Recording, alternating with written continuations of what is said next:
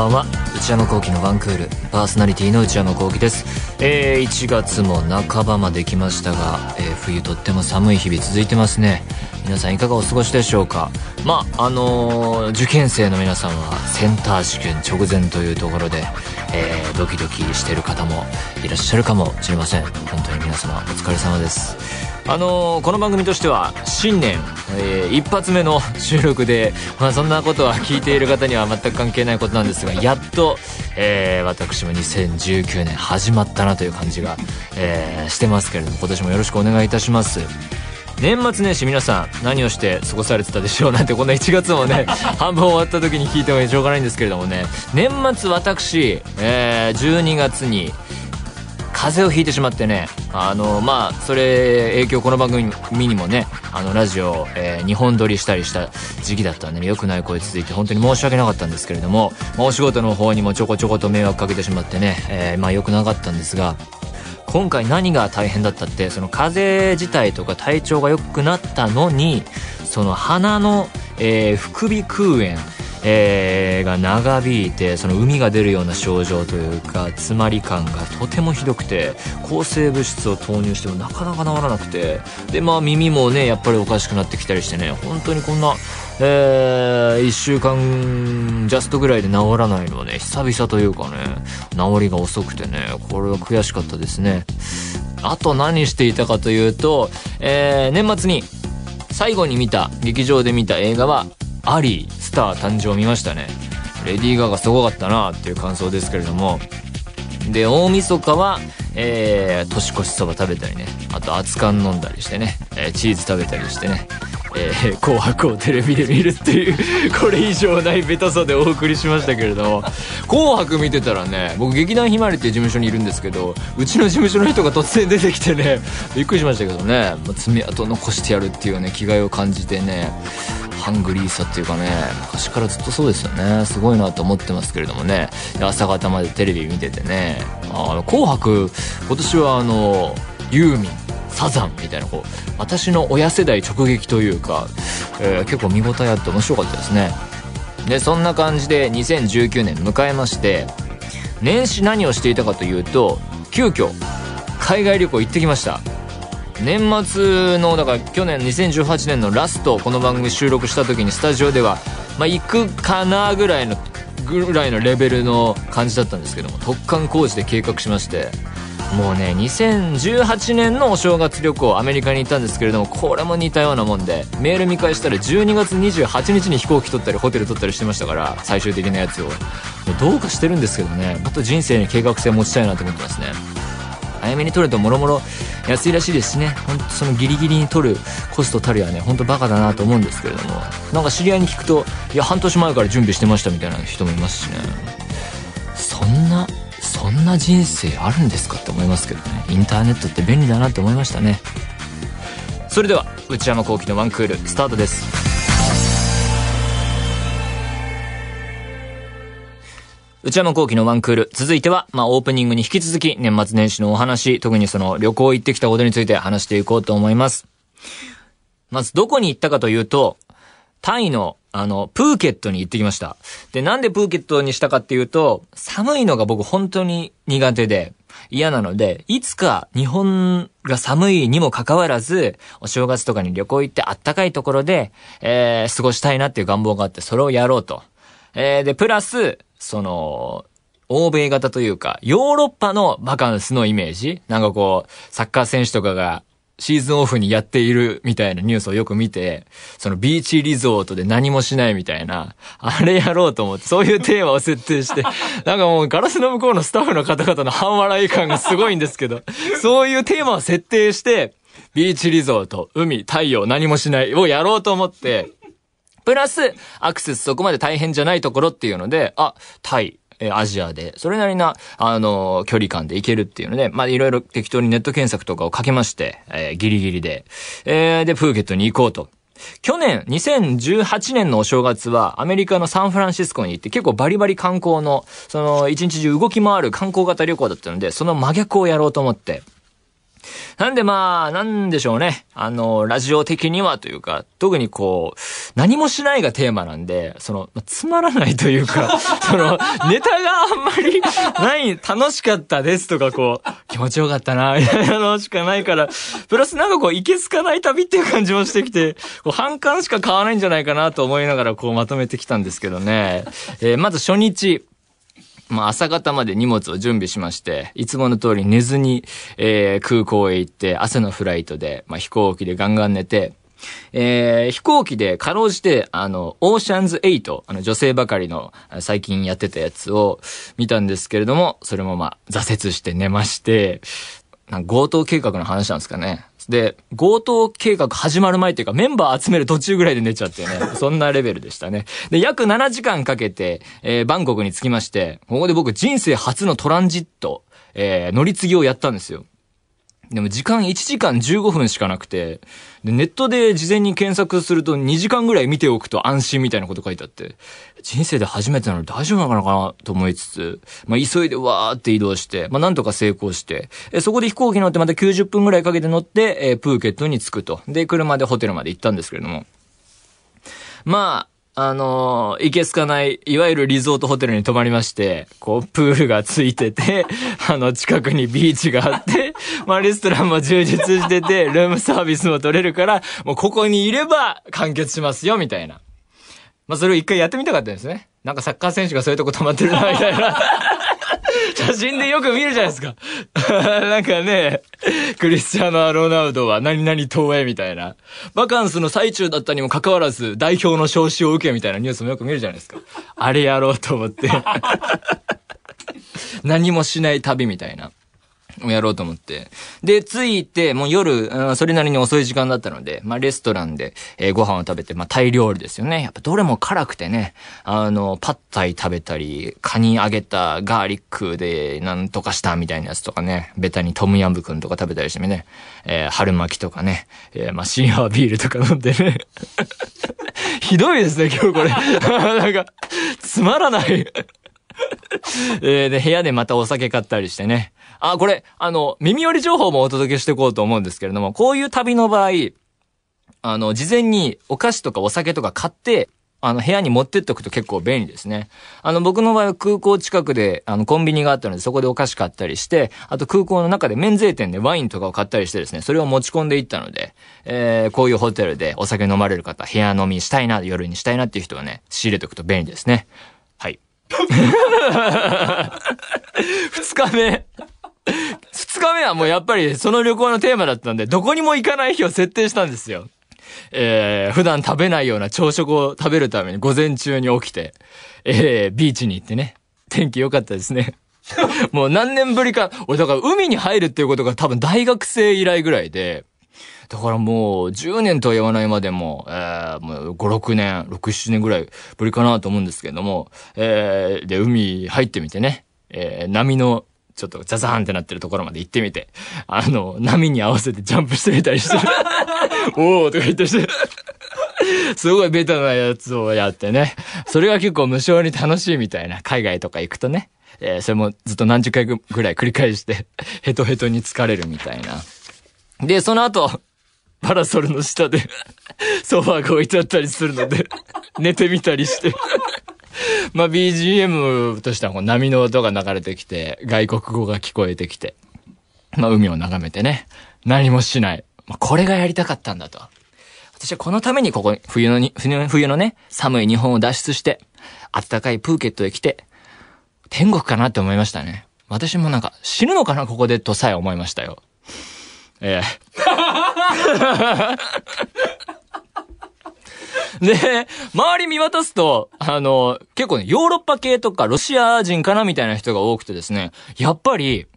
分厚い本とか持ってきて、パラソルの下で読んでるんですよ。これだと思って、私もこの普段は読まないような日本に行く、日本ではなかなか、えー、D マガジンばかり読んでいる、雑誌ばかり読んでいる私が、ちょっと分厚い本も読んでみようと思ってですね、持ってきました。えー、蓮見茂彦さんの名著。最近復刊した映画はいかにして死ぬか。これ映画の勉強になるなと思ってね、これを読んだりしてね。で、読書もそこそこに、今度はホテルのプールに入ってみたりして。あの、外国の可愛い子供たちがいるんだよね。それとなんかこう、アイコンタクトとかしながら 遊んで、多少泳いだりしてね、もうヘトヘトに疲れて、その後、ホテルのスパに行きまして。えまあ、マッサージとか全然興味ないんですけども、まあ、去年首が痛くて、ちょっと久々に日本で行きましたけれども、海外だと割とね、ノリで行くんで、オイルマッサージとか受けたりして、えー、その後、やっぱ早く起きたんで、まだね、昼ご飯食べるぐらいの時間で、海を見ながら昼ご飯を食べて、そこで、何気なく iPhone でニュースを見てたら、台風1号が元日に発生したと。なんか元日に台風1号が発生したっていうのも珍しいらしいんですが、それがなんとタイの方へやってくると。え？ってなって。で、なんかそれニュース見ると、1951年以降初めてみたいなこと書いてあって、歴史的な台風が来ますとか書いてあって、あちゃーってなって。そこで初めて気づきましたね。ビーチリゾートの難しさ。天気の良さに割と楽しみが左右されるんですね。ネイチャー系の旅行そう、そうかもしれません。星を見に行く、オーロラを見に行く、結構運次第なんですね。それが難しいところですね。これも皆さん、これも皆さんにちょっと、ね、お伝えしたい。耳寄り情報。天気は大事っていう。台風来ちゃうのはもうしょうがないけどね。それに左右されるんだってことをご覚悟いただきたい。で、今日やばいな、これ。いつにも増してやばいな。えー、次の日起きたら、天気やっぱり台風近づいてきて、曇り、雨降るかな降らないかなぐらいで、その日はね、オプショナルツアー入れたんですよ。予約しといたんで。象に乗りに行こうと思って、予約したんですね。で、ホテルに、そのタイ人の男性のガイドさん、日本語話せる人とタイ人のドライバーの人が来てくれて、ホテルから出発しまして、そのガイドさん結構よく喋る陽気な人だったんですけれども、山の方へ登っていって、で、着いたよって言われたら、まあ、象いっぱいいて、人生初めてですよ、僕象に乗るのは。まあ、興味もなかったんですけど、まあ、なんとなくやってみようと思って。で、まあ、要は、高い台の方登ってって、そこでこう、象の背中へ渡るような感じなんですけども、で、背中にこう、ベンチがくくられていて、えー、紐でくくられていて、これ大丈夫かなっていう感じの、で、まあ、ヘルメットとかも何もしないで、そのまま乗るんですけれども、イメージとしては、まあ、広場というか、平らな、なんか、校庭、学校の校庭みたいなところを、まあ、一周ぐるっと回って終わりかなと思ったら、獣道なんですよ。なんか、なんならマウンテンバイクでこう駆け巡りそうな獣道で、こう斜面もあったりするようなところで、めっちゃ怖くて、いや、こんな怖いアトラクション、ライドあるかなぐらいの、それをまあ象がこうゆっくり動くんですけれども、山の上まで行ってるんで、こう、プーケットが見渡せますよみたいなのがポイントで、眺望がいいよみたいな、眺めがいいよって言うんですけど、ま、それどこじゃなくてね、その、恐怖の30分で、いや、怖い怖い怖いと思って、皆さんもね、それには気をつけていただいて、どんな、どんなところを象が歩くのかっていうね、高いとこ苦手な方は、そういうとこ下げた方がいいかもしれません。これもちょっと耳寄り情報一つ入れとこうと思うんですけども、せめてね。で、コースを一周して30分かけて戻ってきたら、スタートしてこれから行くよっていう像とすれ違いまして、それに乗ってたのがアジア系、中国人の人かな？の老夫婦二人と象使いなんですけれども、象使いがね、なんか謎に象そっちの系でギターを弾いててね、なんかチューニングとかしててね。で、この人大丈夫かなって思って僕ら見てたんですけど、で、その中国人の老夫婦はね、もう無言、無表情で二人何も会話なくてね、なんで象乗ろ乗ろうと思ったんだろうって思ったしね、その象使いに当たってかわいそうだなと思ったんですけど、それはすごいシュールな光景でしたね。で、えー、その後プーケットタウンに行きまして、えー、いろいろこうカフェでお茶したりして、えー、プーケットタイファーミュージアムっていうところに行きました。博物館に。学校だったところをリニューアルしたところらしくてですね、まあ、プーケットと中国の関係を紹介するようなところで、まあ、要は中国から昔こうプーケットにたくさんの人が移住してきて、なんかその時代鈴が取れるぞっていうんで、まあ、働き口を求めて、えー、まあ、労働者として、人がいっぱいやってきたみたいな歴史を紹介するところで、まあ、それをガイドさんが説明してくれたんですけれども、まあ、前日遅くまで結構飲んでたっていうのと、まあ、プラス出発の朝が早かったっていうのと、えー、まあ、2杯ラーメン食べてますから、プラスその後、デザートも食べてるんで、もう眠気がマックスになっちゃって、もう合図中打つので精一杯でね、あ、うん、みたいな、なるほど、とか言って、えーとかって頑張って言ってたんですけど、もう何も覚えてなくて、まあ、プーケットの歴史上、こうなんかこう偉大な、なんか大きなことをしたっていう人が9人いるっていうのはすごい、9人、9人だったか8人だったか、こう、このなんかそう写真が並んでるんですよ。9人こう、いるんだと。その人たちがこういろいろやってこう発展してきたみたいな話があったと思うんですよ。ただちょっと結構眠かったので、9人いるんだっていう。で、この9人の中でもこの人が一番すごいと。今でもあるこう丸々デパート、まあ財閥的なことなんですかね。なんとかデパートの、今、これはバックにはこの人がいるよみたいな話を受けたんですけど、確か9人、9人なんか偉大な人がいるんだなっていうのをね、覚えてますね。えー、その後、えー、プーケットタウンというところを街歩きしまして、このプーケットタウンというところは、これ博物館でも学んだんですが、その中国の人がたくさん来たっていうのと、で、その同じような理由でポルトガルの人もたくさん来たと。で、その結果いろんな文化が混じって変わった建築様式の建物が並んでるっていうんで、こう、そのストリートが、こう、まあ今では、こう、インスタスポット的に人気だと。で、まあ、お店としてはカフェとかが並んでいてっていうような、えー、壁の色とかもですね、ピンクとか黄色とか、こうなんか、ある種こう、ウェス・アンダーソン監督の映画に出てきそうな、あの、建物が並んでいるというようなね、そういう面白い街なんですけれども、そこを観光して、まあ、その後、お寺にも連れて行ってもらってね、タイのお寺すごいカラフルでびっくりしましたね。派手でしたね。えー、その後はもう、モールに連れて行ってもらって、スーパーでお土産とかね、ビールとかを買おうと思ったんですけれども、ここでまた一つ耳寄り情報をお届けしようと思うんですが、タイはアルコールの販売時間に制限があるんですよ。11時から14時と17時から24時までしか売っちゃいけないらしいんですね。で、僕らが行ったのが15時半とか16時ぐらいだったんで、買えなかったんですよ。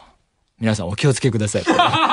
シンハービールを部屋で飲もうと思っても、その時間行っても買えませんから、スーパーとか、多分コンビニ行っても。それはね、お気をつけていただきたい。で、ビールを買えずにホテルに戻ってきまして、浜辺に行ったらやっぱり台風近づいてきてて、波がすごい高くなってきて、もう赤旗出てもビーチ出るなみたいになっててね。えー、で、また iPhone とかね、テレビのニュースを見たらですね、その、プーケットじゃないと、えー、島だともう観光客とかなんかもうね、いろんなこう、避難する人もたくさんいるみたいな状況になっていて、で、やっぱりタイに台風が来るのは極めて異例なことだと。台風は1989年以来だみたいな、えー、ニュースもあったりしてね。いやー、そんなことあるかなと思ったんですけどね。だからもうその日は夕焼け見るとかいう天気じゃなくてですね、まあ早々に部屋に戻って、ゆっくりしたんですけれども、次の日、この日もまた何もしない日っていうのを設定しまして、もう天気はね、だから難しいですよね。台風過ぎたのかな？これから来るのかな？みたいな感じで。だから日本の、えー、だから iPhone で検索してもそんなに細かい情報が出てこないので分かんなかったんですけれども、でもここで一つアクシデントが起きましたね。えー、昼頃に起きてこう部屋を出て天気を確かめようと思ってドア開けたら頭にドサッと来たんですね。ほんと葉っぱかなと思ってパッて見たらね、すっごい日本で見ないようなサイズ感のヤモリがあって、イモリかな？うわってなったっていう。っていうこともありましたけれども そんなアクシデントぐらいはありましたけどね。えー、その後プール入ってみたらね、やっぱり凍えるような寒さでね、学校のプール開きみたいになっちゃってね。やっぱりこう半袖で心地いいぐらいの気温だと水に入ると寒いですね、やっぱり。暑ってぐらいじゃないとプールはダメですね。それを皆さんお気をつけていただいて。しょうがないからこう浜辺を歩いたり走ったりしてね。また、海の近くのそのソファーのとこで横になって、ココナッツジュースを飲んだりしましたね。あの、ココナッツの実に穴を開けて、あの、ストローを差し込むやつをもうほんとパッと見るだけで絵に描いたようなリゾート感を演出できる、あれはね。その飲むと結構好き嫌いあるんですけれども、写真撮ると映えるんで、皆さんにおすすめです。えー、でもね、これ皆さんに、これ、そういうことやったことない人一回言ってみてほしいんですよ。そういうそこそこの曇りぐらい、まあその半袖で過ごしたら気持ちいいぐらいの天気で、海の近くで海眺めてるだけでね、あっという間に時間で過ぎるんですね。だからこれも これもありだなと思って観光、今まで僕はいろいろこう旅行に行ったら、えー、どこ行ってあれ行って、一日目これだけ見て、えー、あれを体験して、これを体験して、このレストラン行ってあれ行ってっていう観光旅行をイメージしてましたが、バカンス。プールで泳ぎ、海で遊び、半日海を見て、夕日を見て、一日が、あ、もうこんな時間だ。ご飯を食べなければ。なんかね、スタッフの目の色がなんか反感の目が、すごい、視線が厳しい。というね、一日を過ごす。ココナッツジュースを飲み、日本から持ってきた分厚い本を読んでたら終わる。これ新たな幸せを僕は発見しましたね。ホテルからもそんなに出ない。そういうのもどうでしょうか。えー、その次の日に帰ったんですけれども、えー、すごいいい天気でね、その前日の天気と入れ替わったらなっていうことも思いましたけどもね、それはまあ一つ、ビーチリゾートの難しさっていうのをね、僕は一つ学びました。はい。そんな旅 ですけどね。でもね、帰るとき痛恨のミスをしてしまって、一つは、あの、部屋に、行きの空港で、の近くのコンビニで大量に買ったお菓子を食べきれなかったやつを忘れたっていうのと、あと、日本でレンタルした Wi-Fi の、あの、コンセント挿すとこのアダプターを忘れるっていうのをやりましたね。しかもあの、やったことある人わかると思うんですけど、保証プランどうしますかみたいな聞かれるじゃないですか。俺いつもあれなしにしてるんで、いや、あんな忘れる人いないだろうって、それにお金かけるなんてどうかしてるよと思ってたんですけど、いや、見事に忘れましたね。はい、そんなこともありました。じゃあ終わりますかね。私はまあ、今回こういう旅をしてきました。ありがとうございました。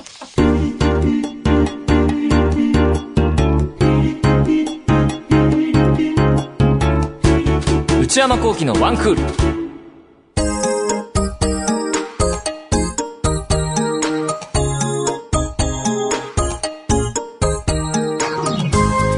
内山幸輝のワンクール、そろそろお別れのお時間です。今週は私の、えー、くだらない旅行話にお付き合いいただいて、本当にすいませんでした。なんかスタッフの人もね、なんか、謎の反応してますけれども、ここで皆さんに、私がね、スタッフの方々に買ってきたお土産を紹介したいと思うんですけれども、えー、スーパーで買った、そのシンハービールが買えなかったスーパーで買った、ドリアン羊羹。まあ、そのタイでどう言ってるのか分かんないですけれども検索したらドリアン羊羹と日本で呼ばれているものを、えー、買ってきたんですが打ち合わせで出しても誰も手をつけない 今僕目の前に持ってるんですけどもう封開かずで未使用新品でね残ってるという。これは何？私がここで開けろってことですか？食べろってことですか？そんないけつかない旅をしてきたのなら お前が食べろと。じゃあ開けてみますよ。なんこれサイズ感は本当にねその、いわゆる魚肉ソーセージ3分の1ぐらいのサイズで、えー、パッケージにドリアンの写真が並んでいてですね、えー、色は本当にこう、濃い、えー、茶色という感じでね、開けてみます。あ来たね。これ大丈夫かな紙とか引いとこうかな。これ文化放送に怒られるんじゃないのこれ。このスタジオ広いとこ使ってんのに。これどうやって開けんのこの先のから、このソーセージの。でもドリアンってね、なんとかの王様って言われてますもんね。さあ、封を開けてみようと思います。ねじりを取って。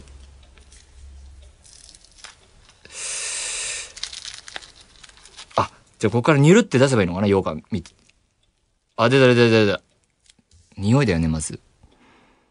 ああ、香ばしいですね。ああ、あ、これいけるかも。なんか、あの、成分表見たらドリアンとお砂糖だけなんですよね。これ要は。いただきます。ああ、匂いがすごい。味は味は甘い。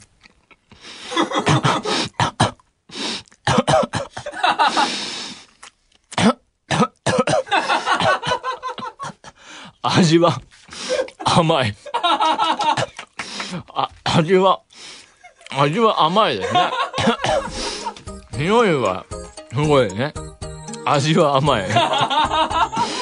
うん。な、なんだろうな、これ。匂いがすごいね。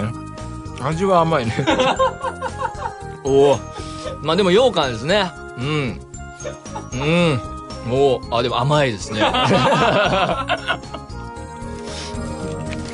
えー、来週からは、